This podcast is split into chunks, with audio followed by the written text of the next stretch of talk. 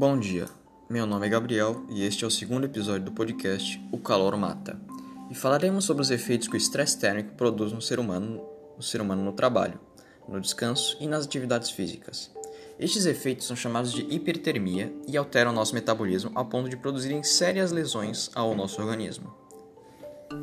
Do ponto de vista médico, a hipertermia é a elevação da temperatura do corpo, que ocorre quando o organismo produz ou absorve mais calor do que consegue dissipar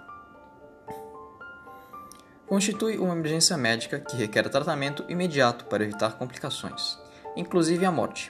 A febre, ou pirexia, é a elevação da temperatura corporal para além dos limites considerados normais, 36 a 37 graus Celsius.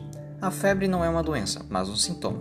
Até certo ponto, ela possui um papel adaptativo positivo de defesa orgânica e não necessita de intervenção médica rápida na maioria dos casos.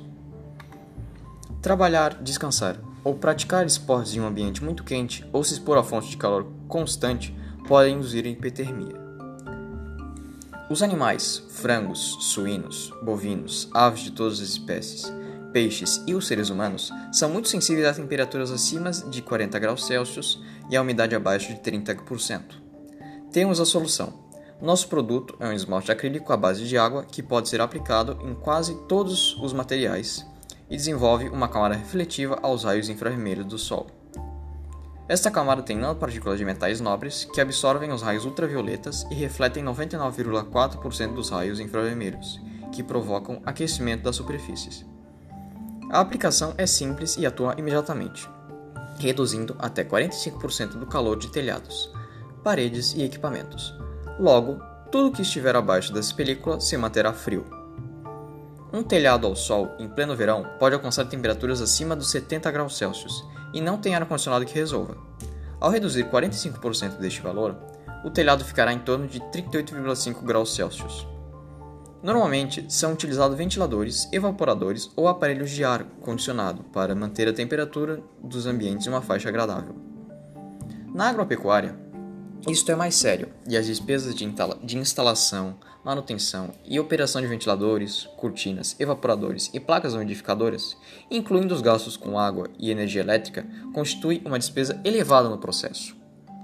Na agricultura, a manutenção da qualidade e vitalidade das sementes dependem das temperaturas abaixo de 28 graus Celsius para conseguir sucesso e alto rendimento no plantio. Após a colheita, os grãos devem ser conservados por meses com umidade em torno de 13% e temperatura abaixo, para evitar a desnaturação e desenvolvimento de insetos e fungos, que podem contaminar, contaminar a colheita e causar imensos prejuízos e perda de alimento para o mundo. Em um silo de 10 mil sacas, por exemplo, a perda de 1% na umidade corresponde à perda de 100 sacas do produto armazenado. Em nosso próximo episódio, apresentaremos a tecnologia e os resultados obtidos com a, película ecológica e térmica.